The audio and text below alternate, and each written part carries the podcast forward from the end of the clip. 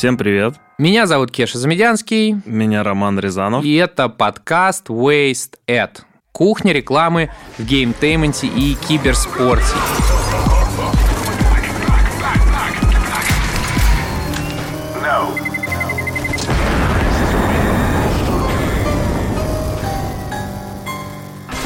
Если театр начинается с вешалки, то, наверное, кухня рекламы киберспорта и гейминга начинается с хорошей горячей пиццы. И поэтому у нас наш первый гость, гость нашего первого выпуска, это Влад Бурый, бренд-менеджер Додо Пиццы.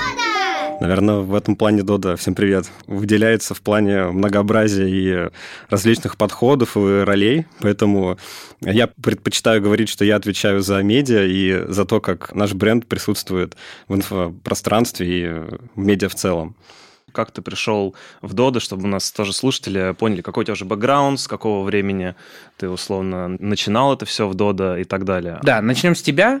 Ты и гейминг, как вы познакомились, и Дода, как вы все познакомились, стали единым целым? На текущий момент я в Доду уже три года. 6 мая было ровно три, уже чуть больше. И когда пришел, я занимался а, федеральными акциями, я занимался CRM-кой. И э, у нас команды очень часто трансформировались. Менялась стратегия, менялись условия рынка. И поэтому со временем я оказался в команде медиа, которая занимается диджитал-продвижением. То есть сейчас у меня на самом деле это главный фокус это именно диджитал. С где-то 19-20 года мы активно пошли в это направление и до сих пор в нем остаемся. Додо пицца.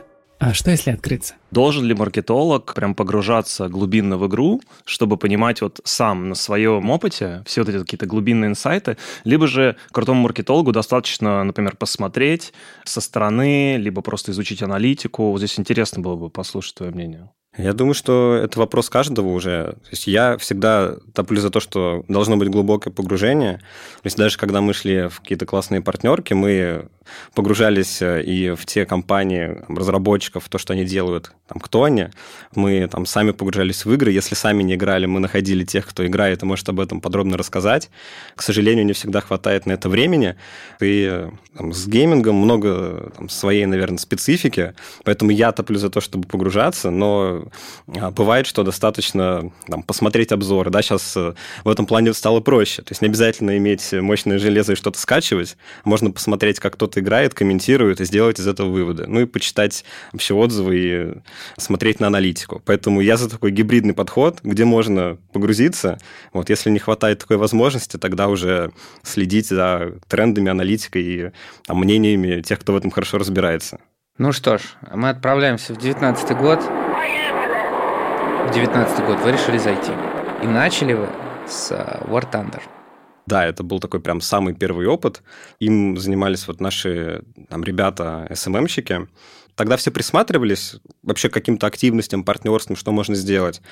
И получилось э, сконнектиться с э, вот этими ребятами, с War Thunder, и сделали такую историю. Там, по-моему, выдавали промокод, и можно было там, его активировать там, после заказа. Довольно простая механика, она абсолютно диджитальная, тут еще не было никаких э, упаковок, никаких продуктов. Вот, она была действительно, наверное, одной из самых первых, именно как партнерок. И с этого все началось. По сути, так и есть. А это был план с 2018 года, там, часть стратегии освоения новой аудитории, или это была такая импровизация СММщиков, которые говорят, ребята, мы тут играем, на этот момент еще стратегии никакой не было, поэтому это скорее такое стечение обстоятельств и понимание того, что это может быть интересно и зайдет. То есть это был такой шаг на пробу. То есть что вообще получится. В этом плане у нас команда очень активная, и все ребята там, готовы делать проекты, даже иногда, когда просто в них верят. Особенно вот э, там 19 год, когда мы еще не были такими большими, вот маркетинг еще был другим, мы тоже признаемся честно. вот, поэтому тогда это было поле экспериментов, и вот эта партнерка была как раз-таки одной из таких. Ну, то есть это не было да, чем-то подготовленным, на тот момент не смотрели пока на конкурентов, просто э, отдельно для себя попробовали. Да, это прям самое начало здесь. Просто была такая попытка прощупать почву, что там вообще есть. Почему, кстати, War Thunder, а не World of Tanks, например? Насколько я помню, да, вот конкретно этой партнеркой занимались другие ребята. Насколько я помню, они рассказывали, что так случилось, да, что начали общаться именно вот с War Thunder. Mm. Часто, кстати, так и бывает, что партнерство или там работа даже с каким-то агентством, иногда это и как дело случая каких-то обстоятельств. То есть кто-то вовремя что-то принес. А, было ожидание, а тут и получилось так. Хотя, может быть, потом, когда уже там думаешь, а можно было из чего-то выбрать, ну, было уже сделано так, и на этот момент это верное решение. Вот здесь тоже примерно такая история. Итак, какие были результаты? Я имею в виду не цифры, а что вам удалось понять по итогу по War Thunder? Вообще, а. удалось ли что-то понять? Это отдельный вопрос. В первых таких партнерских историях большой аналитики не было. Если сейчас мы говорим уже о глубоком довольно понимании, тогда все было проще. Была возможность сделать проект, его сделали. То есть там можно было посчитать количество людей, кто получил промокоды, сколько активировали, вообще понять какой-то интерес, ну, на таком уровне комментариев в соцсетях, поскольку еще и там, продвигали в федеральных группах, вот можно было отслеживать, ну, нравится, не нравится, это вот такой маячок, он всегда работает. Вообще, что происходит в комментариях. И было прикольно, то есть аудитория реагировала, а как, кстати, реагировал? Это такой тоже интересный кейс, потому что, учитывая то, что у нас такие сверхтоксик э, ребята... У нас проще, на самом деле, в плане обратной связи. Мы же используем наши федеральные группы в соцсетях и рассказываем про то, что мы делаем. И в комментариях Просто люди пишут, нравится, не нравится. Типа, о, круто или mm. фигня, бред, неинтересно, банально. Поэтому на уровне такой легкой поверхностной какой-то обратной связи было понятно, что это зашло. Но это прям такой самый первый опыт. Все начиналось только, да. Самое интересное, конечно, было уже дальше. А мы шли маленькими шагами. Как я уже говорил, э, наша команда, она фокусируется на медиа и диджитале, поэтому мы в этом плане довольно классические ребята. То есть мы без крутого бэкграунда там, геймерского, поэтому многие темы мы действительно как бы в них такие обыватели и пытаемся вообще разобраться, что происходит, какие там игры выходят, что кому нравится. Поэтому мы в этом плане довольно классические. И мы запускали рекламу в интернете, в частности в соцсетях, с таргетом. И была одна из гипотез, что там есть аудитория геймеров, а давайте попробуем сделать креативы. Ну, просто вот мы там запускаем перформанс, да, там, продвижение мобильного приложения или медийку. Давайте мы попробуем использовать, ну, креатив примерно как обычно, на котором есть и пицца, вот, ну, нарисуем, например, там, джойстик рядом, ну, и, в общем, мы обернем в геймерскую тематику, ну, и сделаем соответствующие тексты в рекламных объявлениях. И на тот момент увидели, что отклика у них получалось больше. Поэтому у нас э, даже в перформансе было одно из отдельных э, направлений, ну, как под флайт, наверное, вот так правильно сказать. Это вот геймеры. То есть понимали, что это заходит, поэтому просто делали креативы специально под аудиторию и использовали. Еще в 2019 году это, это было еще в конце 2019 года, да. А, потестили просто из любопытства или это был тест с взглядом в будущее? Пытались смотреть будущее, а, мы тогда представляли, что можно аудиторию вывести на новый уровень и делать что-то крутое, но мы не подозревали, как именно это получится. Это было вообще как обсуждение. Ну, давайте попробуем.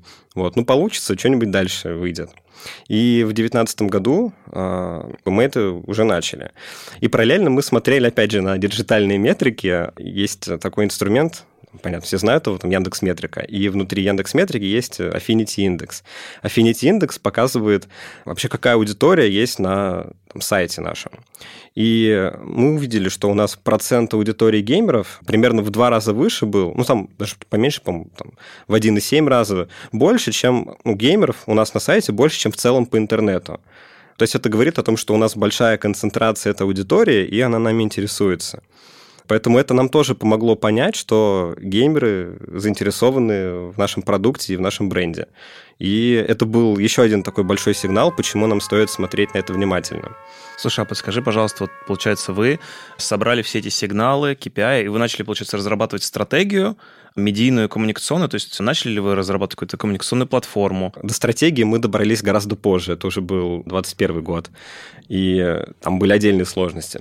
Поэтому то, что мы делали раньше, это, с одной стороны, не связанные проекты, но в них была определенная логика. То есть мы отбирали именно по ценностям, что вообще может быть полезно и аудитории, и бизнесу. Повлияло ли вообще на 2020 год то, что происходило в киберспорте и в гейминге. То есть там выход, например, Death Stranding, где появился бренд Monster, прямо банкой живой персонаж взаимодействовал. Повлияла ли активность команд? российских. Нам это помогло продвигать нашу стратегию на аудиторию. То есть мы никогда не, там, не шли именно в ядро а, киберспорта, потому что понимали, это очень вовлеченная аудитория, но она очень сильно ограниченная. Я помню, по последним данным, вот где-то 5-7 миллионов, может, уже больше, там около 10, кто интересуется киберспортом. Но как бы мы понимаем, что у нас аудитория у пиццерий очень широкая. У нас есть и дети, у нас есть там, взрослые, есть и там, люди в возрасте. Поэтому мы не можем делать только то, что интересно, там, условно, не знаю, 70% там, в стране только такому количеству аудитории. Поэтому для нас это было хорошим аргументом, чтобы стратегию развивать но при этом мы как бы шли своим путем. То есть мы, да, мы заходили в турниры, сейчас про это тоже поговорим. Это был интересный опыт, но у него тоже были свои нюансы. Ты сказал про партнерство на стыке 19-20. Да, все верно. Это было 15-летие Варкрафта, и мы делали коллабу с Близзардами. Она была, наверное, такая довольно интересная, потому что это большой бренд, международный. С таких у нас коллаб еще не было. Она была, наверное, не такой сложной в плане организации. Ну, это мы уже сравниваем, конечно же, сейчас, да, что у нас было потом.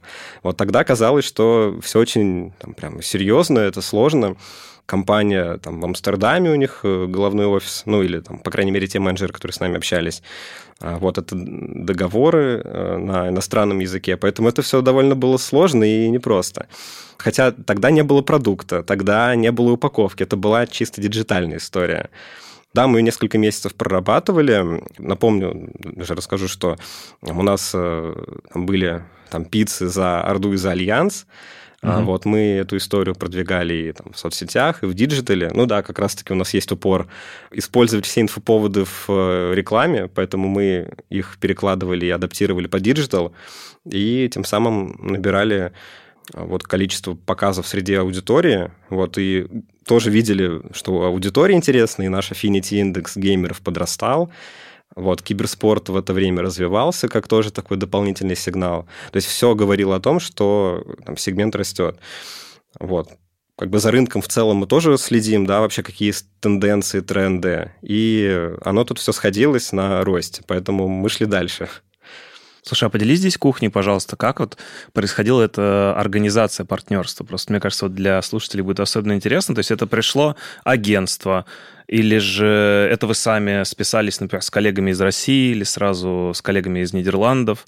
Потому что мы же все понимаем, что Activision Blizzard э, — это глобалы, и как вот, например, вы с ними договорились, что это будет только рынок России, либо же... Ну, поделись чуть кухней, потому что это на самом деле интересно. У нас тоже есть опыт таких партнерств, и зачастую глобальные бренды, да, глобальные паблишеры или тайтлы, они очень сложно проявить у них интерес, а, если это, например, только рынок России, хотя бы не регион, EMEA там, и так далее. А здесь у вас получился три года назад, получается, да, два года назад, крутой кейс, так и получается только в России. Вообще это очень, да, интересная история, как вот работать с крупными брендами, и ситуации бывают разными. Иногда мы пытаемся к ним ходить, а иногда приходят к нам, но так, конечно, реже бывает. Ты пришел к Дону Корлеоне, но без уважения. Иногда, опять же, есть агентства, которые так или иначе связаны с эм, крупными компаниями. То есть либо кто-то кого-то знает, либо там просто общаются, вот, либо это агентство а, ведет внутри страны а, международную компанию. И как раз-таки вот это был такой случай, когда агентство в России вело Blizzard. В общем, да, был такой запрос, вот насколько сейчас помню, раскачать эту историю с 15-летием, был инфоповод, и вот так случилось, что мы начали общаться. Насколько mm-hmm. я сейчас помню, а, мы как раз-таки вот через агентство а, связались вот с главным офисом и дальше уже общались напрямую. Но агентство нам тоже помогало в организации всей этой истории. Ну, получилось круто, все были довольны. Для нас это был уже, получается, не самый первый опыт, но он был уже на ступеньку выше потому что это и международная компания. Здесь вот был уже и продукт в меню. Ну, хоть он был и таким же по рецептуре, но мы уже пошли э, менять э, логотипы в карточку, вот поэтому уже чуть больше изменений. Вот чуть побольше бюджетов на продвижение было в диджитале. Ну, такие вот были изменения. То есть уже вот если так посмотреть, это вот, да, безусловно, там ступеньку вверх мы проделали. Закрепились. То есть Закрепились, уже да, Как раз в, в коллабах закрепились. То есть вы сначала поработали с российской глобальной компанией, потом с глобальной-глобальной, там, международной компанией Activision Blizzard. А вот здесь вы какие получили там KPI, лернинги, или, может быть, вы же наверняка использовали предыдущий опыт по KPI, то есть были же, наверное, какие-то маркетинговые и бизнес-KPI. Можно здесь поделиться? Может быть, здесь даже изменилась э, оценка, метрики какие-то добавились. Вот, на самом деле, первые вот эти партнерства, они э, были с точки зрения KPI гораздо проще. То есть не было такого, что вот нам надо добиться такого-то количества показов, там, охватов и потратить столько денег. Мгм. Такого не было еще тогда а, на этих проектах. То есть мы смотрели проще. Вот есть интерес, вот как-то отзывается, давайте мы попробуем. То есть это был вот по-прежнему еще вот год, когда можно было вот делать такие истории. Это было проще делать. Вот мы вот так вот чувствовали, что вот поток нас несет к тому, чтобы это развивать, это направление. Да, это, ну, коллаба уже побольше принесла там медиа-эффекта. То есть, да, было больше уже показов, ну, потому что и бюджеты в диджитале увеличились, да, мы уже больше и, там запарились и креативы сделали. Но это был другой уровень, да, все-таки международная компания, хоть проект не такой сложный, но уже появились эти согласования непростые. Поэтому это была следующая ступенька, да, и мы двигались дальше.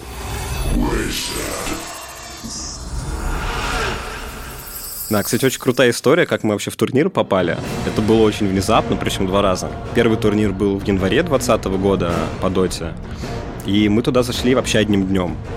То есть мы не планировали даже на той неделе, даже в этом Прикольно. месяце. Я люблю такие проекты. Да, это было очень круто. Завтра запускаем. В общем, турнир начинался, по-моему, уже реально на следующий день, и там, не успели продать слоты в категории нашей. А, со скидкой, А, получается. Да, поэтому мы вошли с большим дисконтом. Вот это было таким ключевым фактором, почему мы там оказались. Вот решение принимали... э, Ну, во второй раз еще быстрее было, поэтому в первый раз у нас примерно половина дня было. Где-то там с 12 сейчас. Так что мы еще даже подумать хорошо успели. Еще даже собраться. Хотя бы в оффлайне, да. И причем тем же вечером а, мы сели и начали продумывать э, креативы, стали продумывать ролики. Ну, нам надо было уже их отдавать, поэтому мы в этот же вечер их и сделали. То есть мы взяли наш э, такой продуктовый ролик, его адаптировали, сделали там в рифму, придумали промокод, по-моему, он был Dota Pizza, и все это успели упаковать, озвучить э, там, с моушеном дизайнером. То есть это было все прямо за один вечер. По-моему, вот в 12 или в час вот мы начали обсуждать, вот я помню до сих пор, вот на какой-то встрече был, мне там написали, я так одним глазом посмотрел, и уже как-то это, на встрече там общались дальше, обсуждали условия. И вот час начали обсуждать, и где-то, наверное, часов там 8-9 мы закончили и передали материалы. И, насколько помню, на следующий день уже турнир этот и начался. Вот мы там что-то корректировали понемножку, но вот заход был очень быстрый. А это, в принципе, такая креативная рамка, я помню, и по телевизору она тоже была. Да, она была чуть раньше, рифма нам, мы так и называли. А доставка – Додо Пицца. Да, это был и э, ПТВ. Да, и, в общем, на Ютубе мы даже использовали такие э, креативы, то есть мы адаптировали под каналы, под контент, и, э, в общем, если э, в общем, что-то происходило, мы пытались это обыграть. И, да, такую же стратегию мы решили попробовать в тот вечер, и, э, да, мы сделали вот «А доставка Додо Пицца». Там использовали, да, какие-то там события, которые происходят там в игре. Получилось очень прикольно. Видели, опять же, в комментариях, ну, в чате турнира, вот что это прям заходило, аудитория реагировала, писала, там, Дота Пицца, в общем. У вас промокоды, наверное, какие-то специальные были, да? Да, мы делали отдельный промокод, там, отдельную акцию вот, под турнир. Ну, кстати, вот, э, если говорить про показатели... а, да, как- вот хотелось бы здесь э, сразу уточнить, потому что все знают, что турниры большие киберспортивные, их все много смотрят. Но есть такое вот понимание, что турниры не очень конверсионные, да, вот именно в какие-то действия. То есть много смотрят, но что-то прям сделать не очень много готово людей. И поэтому очень хорошо надо там прям плотно работать над креативом, чтобы вот сподвигнуть человека что-то сделать. Вот поделись здесь, пожалуйста. Здесь все так и есть. То есть был первый заход вот в январе. Да, мы сделали отдельный промокод, там он был созвучный, там Dota Pizza, и применений было вообще немного. То есть мы следили с динамикой, и там первый день там промокодов 100 активировали. А 100 промокодов в день это мало? Это очень мало, да. Ну, Но для турнира вот э, с такими охватами, там миллион на охваты, там десятки, mm-hmm. по миллионов просмотров. То есть это много, да, мы ожидали больше. А применений было там всего там 100 mm-hmm. примерно в день. И, по-моему, там, под второй или третий день промокод просто провалился в интернет. Там есть вот эти сайты уже mm-hmm. разные в интернете. Там промокод, когда вот там пишешь в поисковике там промокоды, там, доды и так далее, какие-то сайты появляются. И мы уже увидели, что этот промокод есть там. Ну, Я, кстати, тогда тоже побольше так пользовался. Стало. Так все делают. А вы, получается, баннеры потом меняли, да, или...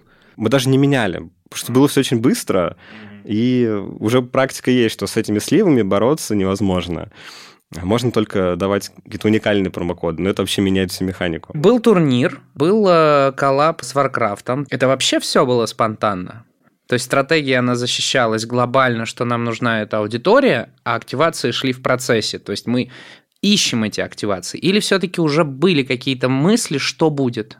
Тогда стратегии как таковой не было. Ну, было общее понимание, вот аудитория геймеров, она нам интересна. При этом мы не знали, как оно дальше повернется. Но это было вот как, давайте мы попробуем, давайте мы что-то поищем. Вот появится, давайте идти. То есть мы вот как-то так начинали, а оно вовремя к нам приходило. То есть рынок сам развивался, было больше и турниров, было много проектов, и оно к нам вот возвращалось. То есть мы делали что-то одно, а кто-то это видел и приходил к нам, а давайте мы сделаем такое, а вот еще и вот так. И мы так каждый раз вот чуть поднимались на ступеньку. Как бы защита была, но я не скажу, что это защита вот там, делать или не делать. То есть все понимали, что ну вот да, надо, давайте мы будем уже смотреть по факту. Вот что-то приходит к нам, вот турниры, давайте прямо определяться. Там еще кто-то из партнеров пришел, мы кого-то нашли, давайте общаться, сложится, давайте идти вперед. То есть было примерно так. Да, на тот момент стратегии сформированной еще, опять же, не было так и шли. Угу. Вас не испугала аудитория? Ну, то есть, вот то, что пишут иногда там в чатах, вот это вот токсик какой-то. как же ненавижу тебя, мать твою, козел ублюдский! Добрый изначально, да, там как будто бы семейный бренд, Додо Пицца, и, и тут э, крики и оры. Да, я здесь вот поделюсь вот этим впечатлением. Мы вообще результатами от э, турниров, потому что это были вот два, а дальше мы в турниры и не заходили. Ну, во-первых, насчет реакции. Мы понимали и до сих пор понимаем, что мы идем на территорию геймеров, это их территория. Поэтому там есть правила, и мы их изменить не сможем. Там есть мат, там есть э, какая-то реакция. Иногда адекватная, иногда не очень. И а, мы как бренд можем ее только принять.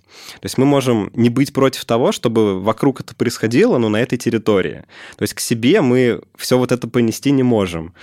При этом давать возможность высказываться аудитории, как ей хочется, мы, конечно, даем. И нас это абсолютно устраивает. То есть мы для себя это приняли, что нам это ок. Но прежде чем идти на второй турнир по Counter-Strike, у нас были опасения по брендсейфити, потому что это стрельба, это там кровь, и это было довольно сложно. То есть мы вот задумывались о том, чтобы идти на такие турниры, но не, пока вот не договорились внутри. Ну, потом вот поняли, что вот все-таки территория аудитории геймеров, и мы можем вот так сделать. То есть сейчас вот мы к этому более спокойно, мы уже это прощупали и поняли, что все в порядке. Тогда это было довольно сложно сделать. И вообще, какое впечатление у нас получилось от турниров? Ну, во-первых, медиапоказатели действительно хорошие. То есть они даже были выше прогнозов. Перформанс был слабым. То есть, опять, второй раз э, применение было даже, по-моему, еще меньше, потому что промокод никуда не ушел в интернет. И мы поняли, что это развилка. То есть либо мы выделяем часть бюджета вот на аудиторию и идем постоянно в турниры, там каждые 2-3 месяца мы где-то присутствуем. И нас вот знает это ядро аудитории киберспорта. Но статистика тут была против, потому что аудитория там 5-10 миллионов, а более широкой аудитории гораздо больше. Там по широким каким-то таким подходам, если считать туда и мобильный гейминг, и вообще всех на свете, вот кто как-то там играет, смотрит а, трансляции, вот около там 60 миллионов. Может быть, сейчас даже еще немножко выросло. Ну, примерно такой порядок. И мы поняли, что 60 миллионов – это много, 5-10 – это маловато. Поэтому это был последний турнир, куда мы заходили. Мы присматриваемся и до сих пор пытаемся вот как понять, может, где-то будет точка входа, но пока еще не решились возвращаться. Блин, ну это круто. То есть да, спасибо. надо прям в учебник это помещать, Мне потому кажется... что есть вот вещи, когда ты смотришь, у тебя есть своя большая аудитория, и ты вообще нацелен на большую аудиторию, то ну, с турниром тебе надо подумать, насколько надо постоянно присутствовать, или тебе надо работать там, напомнил о себе, Пошел дальше, дальше посмотрел. Может быть, отдельный продукт в бизнесе появится, который специально тогда вернуться. Ну, то есть смотреть все-таки по ситуации. Многие бренды действительно так же считают, вот как и вы. Тоже они попробовали, увидели, что большие медиапоказатели, но при этом это медиапоказатели без там существенного качественного контакта с пользователем. Да, это условно там либо баннер, либо ролик. При этом перформанс там слабый. Так еще и стоимость там уника, да, или в принципе стоимость контакта с аудиторией, она довольно-таки высокая, и действительно проще пойти в широкую аудиторию с широким сообщением, чем, например, э, работать только вот с такой, ну, бутиковой аудиторией, назовем так, она еще к тому же, ну, не сказать, что очень конвертит. И это всегда вот такой вопрос для брендов. Просто вот в моем опыте тоже так случалось. Я прям, ну, по сути, точно такое же мнение услышал от представителя бренда уже. Так и есть, да. Хотя, кстати, стоимость контакта, она довольно невысокая в турнирах, но вот именно качество контакта под вопросом, потому что это не так много выходов ролика на баннер, на который не так часто смотрят или вообще не смотрят. Но при этом есть банальный логотип, который меняется в ротации, и его mm-hmm. просто заметно. То есть все знают, там, кто вот и спонсоров есть, потому что вот даже смотришь 5-10 минут, ты видишь, что этот логотип прошел. И даже если вот подключишься к нескольким турнирам и вот так вот по 5-10 минут посмотришь, спонсоров увидишь и запомнишь. Конечно, это откладывается. Но если сравнивать с там, рекламой там, на том же Ютубе или как сейчас там Яндекс, то есть это качество контакта да, с рекламой, оно более э, высокое. То есть это как внутри контента, там какой-то ролик идет, и появляется реклама. А здесь, получается, только логотип внизу. А стоит, ну, как бы, да, чуть подешевле в турнирах, но там разница не критическая. Поэтому, конечно, если топить за качество, то турниры здесь сильно проигрывают.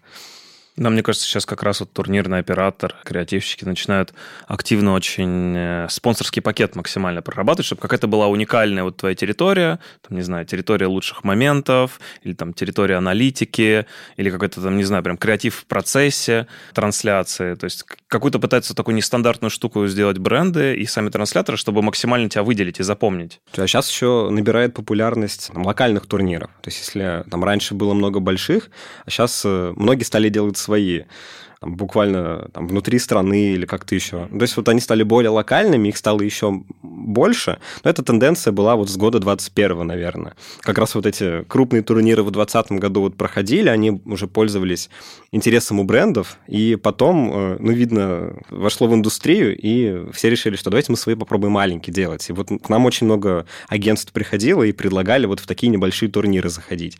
По разным дисциплинам и до сих пор приходят.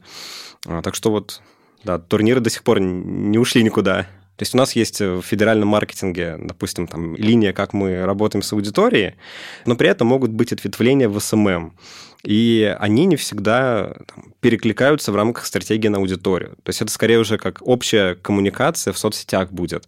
Окей, тогда коротко про стримеров. Очень много стримеров, э, по-моему, до сих пор у многих висит э, промокод да. с их личным именем Додо Пицца. Это прям амбассадора как будто. Да, то есть мы с 2020 года, с августа, как раз когда у нас вернулись бюджеты в Маркфонд после вот этого стопа, после там, начала пандемии, мы запустили вот такую историю. То есть мы уже проработали почву, мы поняли, кто вообще есть на, там, на рынке стримеров, кто вообще что делает. Вот у нас был главный критерий, чтобы стримеры максимально соответствовали подходу Дода, чтобы они были э, такие активные, чтобы они были позитивные. Да, мы не против того, чтобы они там, иногда там, ругались матом или что-то там вот такое происходило. Но в целом это было, чтобы адекватно. Вот главный для нас критерий, чтобы аудитория В сторону пиццу только позитивный мат. Людок, мать твою, а ну иди сюда, говно собачье. Я решил ко мне лезть, ты засранец. Мат это как бы на фоне. То есть главное, чтобы аудитории нравилось. При этом нам было важно увидеть ребят, которые вовлеченные, которые классные, и мы с ними вот пошли работать. С того момента, вот с августа 2020 года, Рекрент, Дима и Кейк, Кирилл. То есть вот с ними, с двумя мы уже с того времени, уже прошло почти два года, вот мы так и не переставали работать. Многих мы пробовали, кто-то отходил от нас, вот кто-то нам не нравился. Кого-то мы потом подключали на проекты. То есть были месяцы, когда вот у нас там Додомания, такой большой проект. Додомания от Додо Пиццы. Это розыгрыш призов. Участвуй в Додомании. Когда мы раздаем призы нашим клиентам за заказы, то есть мы этот проект поддерживали тоже у стримеров. И у нас э, там, могло резко возрасти количество э, стримеров, там, например, с 4 до 8, там, до 10. Потом мы обратно вот к этой базе возвращались. То есть главное, что у нас есть вот постоянно с кем мы работаем уже вот почти два года, и э, там, кого-то находим э, в процессе, да, вот с кем-то начинаем общаться. То есть тут э, стратегический подход, что мы хотим быть у стримеров, при этом, да, хочется и расширяться, но тут уже вопрос бюджетов. Поэтому приходится вот гибко выбирать, там, с кем продолжаем. Ну, как правило, мы вообще как бы топим за лояльность. И это видим. То есть аудитория, вот, опять же, Кейка Рекрента, она с нами давно, и ну, они уже настолько привыкли к нам, и ребята нас э, уже вот прям любят. То есть они уже постоянно заказывают пиццу, они в этом плане нас поддерживают всегда. То есть даже больше, чем иногда это входит в интеграцию. И так мы продолжаем. Для нас главное, чтобы это было вот постоянно. Кого-то пробуем, с кем-то остаемся. Вот я думаю, что дальше у нас планы так и продолжатся. То есть мы не планируем прямо сильно расширяться вот быстро, но мы присматриваемся и постепенно вот э, кого-то добавляем. Вот мы всегда за позитивные, хорошие отношения вот с ребятами и за долгую работу. Когда мы начинали работать, видели, что по стоимости заказа это получается дороже, чем классическая реклама в перформансе при этом контакт с аудиторией, он сюда не учитывается. И если смотреть на совокупность, то, что есть и часть вот применения активации и есть часть медийная, оно вот вместе очень классно сочетается. И этого нам хватило, чтобы остаться у ребят. Ну что, кибер...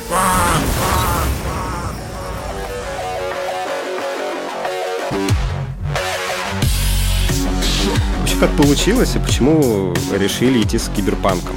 Тут, опять же, вмешалось дело случая. Это был кейс, который пришел через э, агентство, и нас познакомили, а, и мы начали общаться. Ну, вообще, может, что-то сделаем? Ну, увидели взаимные интересы, потом это продолжилось. А вопрос, почему вообще киберпанк? Ну, видели, опять же, перспективу. То есть не было такого, что вот там только киберпанк, больше ничего. У нас тогда стратегии по-прежнему все еще вот не было такой прям сформированный. Вообще вот со стратегией на аудиторию геймеров это довольно сложно. Мы к этому подходили позже, но это сложно. Здесь вот опять же понимание, что это большой проект, это классная игра, и дело случая, что так получилось э, общаться. Поняли, что первая дата, которая на тот момент была, вот не помню точно, то ли сентябрь, то ли октябрь был. То есть мы вроде как успевали. Ну и мы, в общем, закоммитили, что мы начинаем проработку. Вот, а мы же тогда впервые ушли в коллабу с проработкой продукта и упаковки. То есть это была новая пицца отдельная, да, с уникальным ингредиентом. Там был соус э, киберкола барбекю, уникальный ингредиент, который тоже надо было разработать. Это у нас есть отдельная там R&D лаборатория, э, наш шеф, который отвечает за продукт. И надо, чтобы все ингредиенты сметчились, да, чтобы они были вот как целостными, чтобы это прошло все этапы, там, контроль качества, э, что там, такой соус произвели без браков, там, циклы производства, там, распространение по всей стране это только продукт. Еще упаковка. Она тоже была там непростая. То есть это э, не, не наша стандартная коробка, а это брендированная такая была, там, яркая, там, желтая, черная, с надписями. Вот она была из другого материала. В то время уже там с картоном, ну, пока еще было вроде как нормально, но тоже постепенно там начиналось вот подорожание. И вот на фоне всего надо было успеть, и, во-первых, и разработать, согласовать, что вот важно, да, когда это международные компании, потому что согласования действительно были иногда очень долгими. И по итогу, да, нам надо было успеть запуститься, чтобы уже во все пиццерии привезли и коробки, и ингредиенты, и чтобы все еще умели это делать, и чтобы это еще в идеале не слилось раньше, потому что мы хотели, чтобы это взорвало рынок. А это большая проблема, когда такая логистика, столько человек участвует, и где-то что-то может слиться. Поэтому у нас на подготовку было где-то месяцев 6-8. А если бы был первый срок, мы бы не успели. То есть мы э, ну, в процессе уже понимали, что это прям впритык, но потом были переносы, и, честно говоря, нам это дало передышку, чтобы что-то переосмыслить, сделать более качественно. То есть у нас был риск, что мы что-то просто сырым сделаем. То есть, например, там не успеем какую-то часть, которую нам бы хотелось реализовать. Но сложилось так, что там, в итоге на декабрь это перенеслось, и к этому моменту мы успели и проработать э, там весь продукт, и там логистические цепочки все уже срослись. Вот, так что все было в порядке, но мы столкнулись с другим моментом. Мы не ожидали, что так быстро пицца будет продаваться. Авито разрывался просто от бизнесменов коробочных. А у нас за первую неделю ушла половина запасов э, там, коробок и ингредиентов. Причем партия была у нас 100 тысяч пиц. Ну, там 100 тысяч коробок и примерно под это количество ингредиентов. Вот нам казалось, что это много, и мы хотели это продать за три месяца. Ну, не ожидали, что на это понадобится всего лишь одна неделя. То есть у нас до сих пор, э, насколько я знаю, эта пицца держит рекорд по рейтингу в моменте. Но рейтинг продукта это вот на количество чеков, да, там есть 100 чеков, сколько приходится вот э, продукта на вот эти 100 чеков. И вот эта киберпицца, да, Додо 2077, она побила все рекорды. То есть мы такого не ожидали. У нас были большие планы и в диджитале продвигать, но на самом деле мы только как успели запустить продвижение, пришлось тормозить, потому что пиццерии вставали в стоп, у них уже заканчивались коробки, ингредиенты, рассматривали варианты дополнительной печати, но это все упиралось, самое главное, во время. Угу. Просто не успевали, потому что пока напечатают, доставят, это уже там два месяца пройдет, а до кого-то еще дольше довезти поэтому работали с чем можно. Но, несмотря на это, все были довольны, клиенты были удивлены, причем пробовали пиццу вообще все. То есть это не только пицца для геймеров была, но и заказывали люди, которые вообще никакого отношения к геймингу не имеют. Просто было интересно. Uh-huh. То есть как инфоповод вышла новая пицца в необычной упаковке. Прикольно, давайте закажем. Как думаешь, как сильно вот этот фактор, что долго делается игра, влияет на успешный коллаб? Здесь влияет ожидание аудитории временем оно создается, безусловно. То есть сложно представить себе игру, которая выпускается там, каждый год, и ее все ждут. Обычно самые такие классные игры, какие-то шедевры, какие-то топовые игры в индустрии, они создаются там, годами. Там, причем не один-два, а гораздо больше, там, 5-10 лет, может быть. И, конечно, за это время аудитория очень ждала игру, и вокруг нее был, вокруг Киберпанка был э, огромный хайп. И то, что мы наблюдали там, перед выходом, даже люди, которые не имеют вообще никакого отношения к играм, они хотя бы слышали, что есть Киберпанк. И вот это очень удивляло, да, насколько это круто. И вот когда мы поняли, что вот мы сейчас это выпустим, ну, мы были очень рады, что мы оказались вовремя в том месте и в то время. Я правильно понимаю, что вот Киберпанк был такой финальной точкой, когда вы пришли к коммуникационной стратегии с геймерами, с созданием ролика, с созданием своего сообщения, и уже вот вы теперь в новой такой, как скажем, коммуникационной рамке двигаетесь, да? И да, и нет.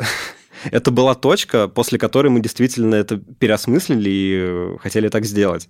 Там мы делали попытки там, проработки стратегии, вот она у нас э, была, но опять же она менялась, то есть стратегия не может, э, ну, как у нас это в итоге оказалось, стратегия, она классическая, она вот прям хорошо отрабатывает, а тут она очень динамичная, то есть она пересматривается и чем-то дополняется, и у нас появляются какие-то новые ожидания. Поэтому как бы этот проект, он был очень масштабным, участвовали в нем вообще все команды вот, маркетинга точно, там, продуктовые, там, логистические. Ну, то есть вообще, по сути, участвовало огромное количество людей из там, бизнеса Доды, из mm-hmm. нашей компании. Наверное, такого прям другого проекта вот сложно представить, но там все вот объединились. То есть все поймали этот э, дух э, успеха этого проекта, что он инновационный, крутой, и огромными усилиями его сделали.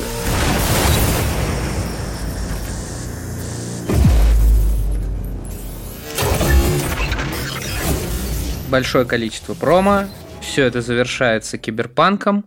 По итогам 2020 года была ли какая-то, я не знаю, встреча, что, ребята, в 2021 году надо, чтобы каждый геймер заказывал пиццу хотя бы через раз? Ну, в 2020 году нам надо было еще пережить новогодние праздники. Они у нас всегда очень жаркие. А у нас в это время у пиццерии огромная нагрузка. И тогда еще все-таки был а, киберпанк, да, мы запустились только а, где-то там 10-11 числа, ну, где-то около, 9, 10, 11, и как бы в это время был пик. И то есть мы еще были вот на тех эмоциях того, что это зашло, и как бы думать сразу, куда идти дальше, мы еще вот пока не были а, для этого готовы. Но, конечно, смотрели вообще, что можно, а что дальше. Да, такой вопрос, он, конечно, сразу появляется. Начинается 21 год. Тут уже встает как раз-таки вопрос о стратегии, да, что нам делать дальше хочется уже сделать, а все думаем, что сделать, да, хочется сделать как минимум не хуже киберпанка. Мы понимаем, что переплюнуть киберпанк будет очень сложно. То есть для этого нужен какой-то мега крутой инфоповод найти такой инфоповод — это целая история. Поэтому мы, конечно, сразу там, смотрим вообще на какие, там, на игры, которые там, могут выйти в этом году, в следующем. Вот, пытаемся какие-то свои планы сопоставить. При этом понимаем, это долгая проработка, а нам хочется проект какой-то раньше. Вот поэтому мы параллелим две истории. Мы начинаем прорабатывать, пытаться проработать стратегию и сделать какой-то коллаб. Вот, ну, коллаб получился не такой большой, при этом мы его сделали. То есть у нас тогда было а, киберкомбо с Cyber Bite, это Bite, батончики, у них есть отдельный продукт Cyber. А, вот, мы с ними сделали. То есть там тоже была задача распространить по пиццериям. Вот, он был такой продуктовый, и мы использовали, опять же, этот инфоповод для того, чтобы уйти в диджитал. То есть мы, по сути, сделали это партнерство и продвигали. То есть уже, опять же, больше было в диджитале. У нас, конечно, после Киберпанка осталась вот эта вот э, нехватка продвижения, потому что мы вот уже ожидали продвигать, но не получилось, да, потому что быстро пиццы закончились. Поэтому в этой там, коллабе, да, она была гораздо проще, уже не было такого вау-эффекта, но при этом мы смогли продвигаться. Как эта штука вообще произошла? Почему она произошла? Опять же, это было спонтанное решение, как со многими штуками, которые вы делали, как тест and learn, или вы прям это запланировали? На самом деле, предыдущие месяцы мы общались и с Byte, и с MyGames. У нас э, сначала была идея с каждым сделать что-то отдельное, и так рассчитывали делать. Но потом подумали, и получилось это все склеить вместе. В этот момент параллельно мы занимались нашей стратегией, мы ее пытались описать. То есть мы проводили тогда тендер и хотели креативную рамку создать, чтобы потом в ней продвигаться. Об этом я чуть дальше расскажу. А что касается вот партнерки, мы поняли, что это все очень хорошо совмещается вместе и начали договариваться о том, чтобы так сделать. То есть мы понимали, что мы уже сделали крутые проекты типа Киберпанка, и найти такой же проект в скором времени будет сложно. То есть не было релизов, его надо долго готовить. Это те самые там, 6, 8, 10 месяцев. И надо было что-то делать. Мы хотели продолжать коммуницировать с аудиторией и поняли, что вот это то, что мы можем сделать довольно быстро, за несколько месяцев, но для аудитории это будет определенная ценность. В общем, так и получилось. Была довольно-таки непростая механика. То есть там батончики, их было, насколько помню, около там, 10 тысяч штук, там 10 тысяч батончиков, 10 тысяч печений от Byte. Сайбер. И задача все та же была, на самом деле, непростая. Все надо было развести по разным пиццериям, опять вся Россия. На это у нас ушло полтора месяца. Опять все долго, ну, мы с этим справились, значит, тут запустили. И да, мы как бы уловили вот эту связь, что все это вокруг аудитории геймеров, есть батончики, печенье, а, они там, специальные, да, вот там, у них упаковка, ну, они тоже работали с аудиторией, Bite, и там, часть аудитории знает этот продукт. Вот, и есть MyGames. И как бы, мы хотели попробовать с облачным геймингом что-то сделать. Ну, то есть это вот у кого нет железа, у кого нет мощного компьютера, все это очень дорого, можно играть вот на виртуальном сервере. Мы решили, что это классное УТП, и решили в это пойти. Вот все-таки все понимаем, что и у нас география широкая, есть разные регионы, не у всех есть возможность свое железо покупать. Ну и мы решили попробовать. В общем, мы сделали. Как бы опять такая задача была, что мы создали инфоповод в этот э, раз сами, и мы продвигали в диджитале. Мы как бы компания вот э, с таким более классическим уклоном в диджитал, а в плане аудитории мы скорее такие исследователи. Мы пытаемся прощупать, понять, что интересно аудитории, что и зайдет все-таки упор был в этой э, партнерке именно на создании креативов, на создание инфоповода и дальнейшем продвижении. То есть если в Киберпанке у нас бюджеты как бы были, но мы быстро все распродали, у нас не было возможности продвигать, потому что продукт уже не продавался, то здесь мы, скажем так, отыгрались. Мы уже сами рассчитали, поняли, что нам хватит это там на больше, чем месяц, как раз для там, digital-кампании, там, в идеале, чтобы там месяц, а то и два мы продвигались. Вот мы запустили продвижение, и как бы все было хорошо. Можешь, пожалуйста, поделиться вот здесь по цифрам? Ты говорил до этого для Киберпанка 150 тысяч было, их быстро распродали, потому что супер релиз, а здесь ты говоришь 10 тысяч. А как вы посчитали вот то, что 10 тысяч это будет норм, например? Мы тут другую механику использовали. Мы пошли в комбо, и мы создали там, комбо на одного. Там была пицца, а, закуска и напиток. Такое маленькое комбо, один человек его берет, и ему вполне хватает. Поэтому мы могли уже прикинуть продажи на похожих комбо, и ну, накинуть какую-то дополнительную ценность за счет призов, ну, там, сколько-то процентов. Ну, и примерно у нас вот было понимание, вот, какие продажи будут. И поэтому, вот да, тут, конечно, киберпанк – это очень большая коллаборация, это огромный хайп вокруг, и у нас там в каждом пятом чеке была пицца будущего. Здесь история другая ты, конечно, не такая популярная а, коллаборация, и ну, продаж поменьше, да, сильно меньше. Поэтому мы ее растянули, но как инфоповод мы использовали. Но зато за это время мы успели довольно с большой аудиторией проконтактировать, потому что активный digital подключали. Вот такие вещи работают хорошо, и мы регулярно проводим свои опросы. То есть у нас есть исследования, мы как бы у нас есть отдельное исследовательское агентство, грубо говоря, и отдельно мы сами проводим.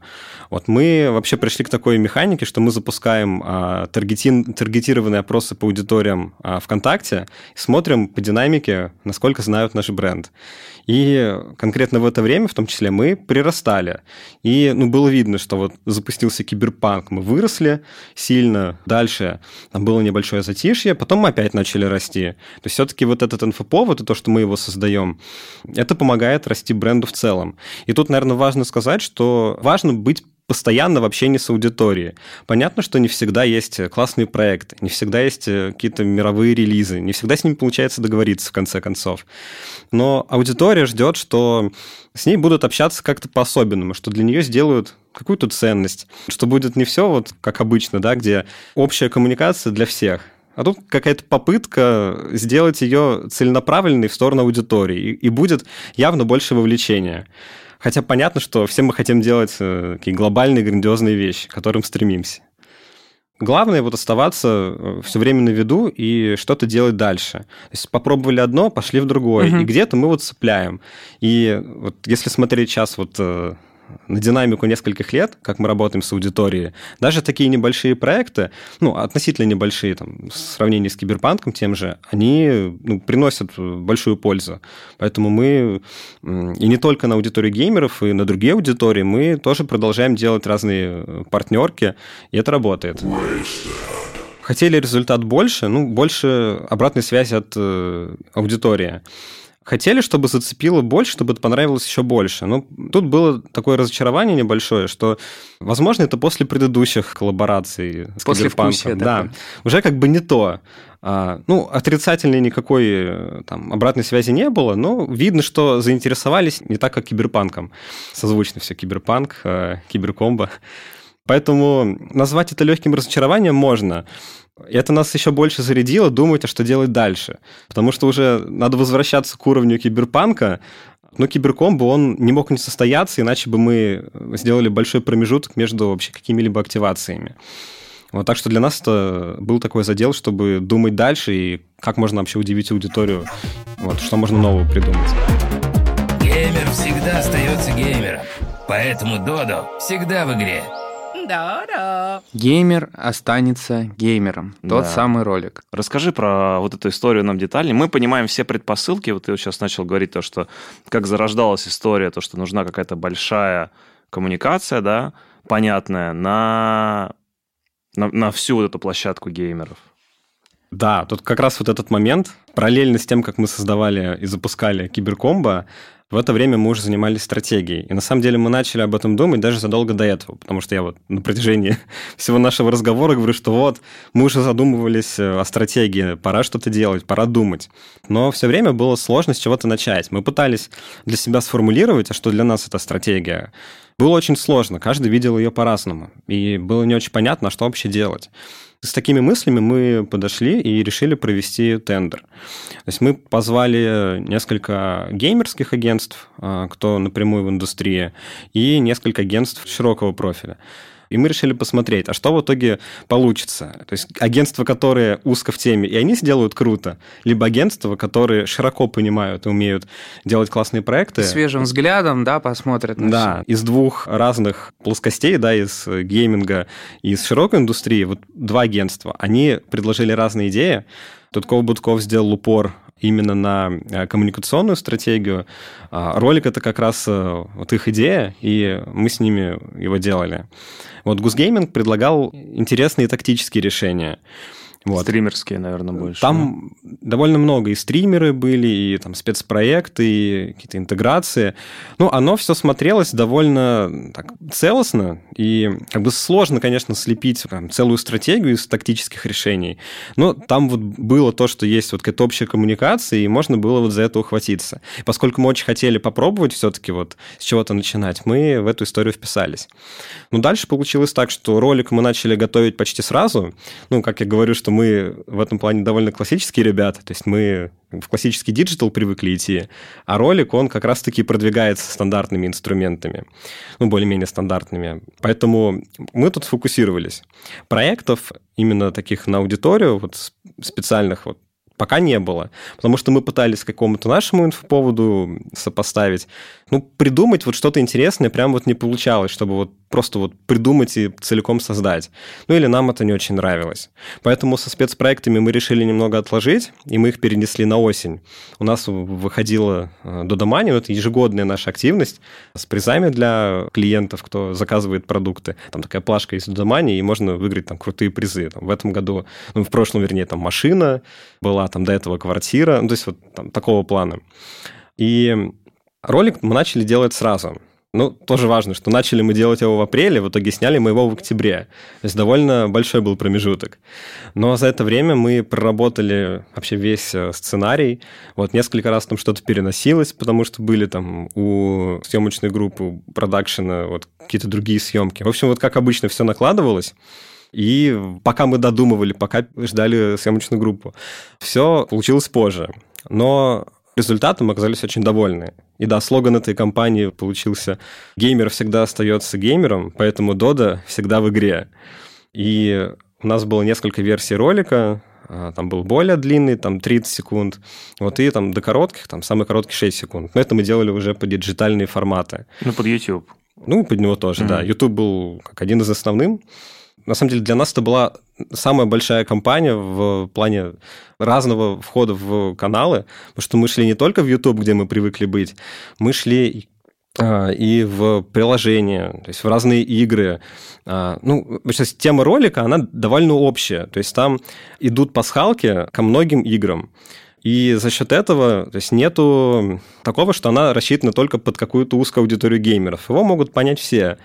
Там есть отсылки к таким общим играм, как Sims, GTA, поэтому их вот понимают практически все. Есть какие-то более сложные, да, там есть из Fallout вот эти монетки, то есть вот как бы такое. Да, Майнкрафт там есть отдельная вот анимация, поэтому все очень узнаваемо. И поэтому мы специально делали вот на ту самую широкую аудиторию геймеров, которую считаем там, примерно 60 миллионов в России, грубо говоря, это молодежь, и мы на нее заходили, даже чуть пошире, я бы сказал. И по каналам мы тоже вот так и выбирали, то есть мы шли и в YouTube, и там в Яндекс, и в соцсети шли, делали в приложениях рекламу. То есть играешь в игру на телефоне, а тебе выскакивает этот ролик делали в сообществах, там, Канобу, Игромания, там делали там, ставки. По итогу нам важно, чтобы можно было как, как можно больше всего можно было оцифровать и посчитать результаты, там, конверсии посмотреть. В некоторых каналах это, конечно, там делать проще, там, типа Ютуба. В приложениях реклама отслеживается сложнее, поэтому там мы скорее были, понимая, что эти каналы работают, там есть высокое качество контакта с аудиторией. Вот это вообще, наверное, самое для нас важное, если мы запускаем какую-либо рекламу, чтобы это были форматы, в которых аудитория взаимодействует с нашим брендом, и это взаимодействие очень качественное. То есть это вот не где там мелькнул ролик где-то внизу, и ушел. Вот так э, пользователь не заметил. Да, нам важно, чтобы это было прям на центре экрана, это было заметно, видно. В идеале, чтобы был звук. И вот такая история очень работает. По итогу мы этот ролик продвигали с ноября по февраль и ну, результаты классные. То есть мы очень довольны. Как мы хотели, мы и сделали. Какой был э, фидбэк? Ну вот какой вы поняли фидбэк со стороны аудитории? С какими мыслями вы вышли из э, этой компании? Что дальше? Фидбэк был очень классный. Всем зашел ролик. Все, кто смотрел, даже кто не относился к аудитории, все восхищались, э, всем очень нравилось. Смотрели, было круто, там и понятен, виден бренд, такой драйвовый, в принципе, ролик, то есть фидбэк был реально классный и от всех. Вот это было очень ценно. Поэтому мы поняли, что не зря мы вот это долгое время, там больше полугода думали и хотели в это пойти, как бы это сработало. Здесь прям вот все оказалось, как ожидали. А потому что делать дальше, вот опять назревал вопрос, потому что уже этот проект сделали, пора идти еще куда-то. И пока вот с этим было сложно, потому что смотрели, опять же, на какие-то коллаборации, там, с кем можно идти. Ну, как правило, смотрим на релизы и вообще, кто есть на рынке. То есть нам не обязательно, чтобы игра выходила новая, то есть можно с кем-то из там, текущих сделать, кто уже есть. Пока с этим было сложнее, потому что релизов прям вот-вот не было, были там некоторые отсроченные, мы там пытались общаться. В общем, тоже как бы не все было там понятно. Поэтому на ближайшее время проектов не было, и мы сфокусировались на стримерах. Такая для нас уже была работающая стратегия. На этот момент мы там у стримеров полтора года были, и ну, была как цель вот расширять эту сетку присутствия, то есть больше стримеров подключать и смотреть на новые проекты, которые можно взять, то есть изучать опять рынок, погружаться, думать, что может зайти дальше. То есть это была новая точка, а, от которой стоило отталкиваться и вообще как бы думать, куда нам идти.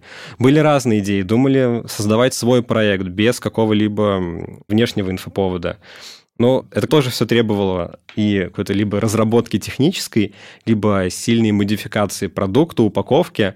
Это все вопросы сложные, они у нас были на обсуждении, и мы как раз думали, что делать. Какой был план, что думали, что будет в 2022 году, и что в итоге все-таки будет, если это не суперсекрет? 22 год, э, в общем, начался вот с таких мыслей, что там, ролик у нас продвигался, у нас были на него большие планы, мы его собирались вообще использовать в течение года. То есть такой большой был э, бюджет на создание ролика, и поэтому мы хотели долго его продвигать. Для нас такое обычное сочетание – это создание ролика, вот мы к этому стремимся. Где-то 10-20% от общего бюджета, а остальные 80-90 идут на продвижение. То есть тогда получается эффективная рекламная кампания, когда мы не переплатили за креатив и можем его использовать. То есть это вот такое оптимальное для нас сочетание.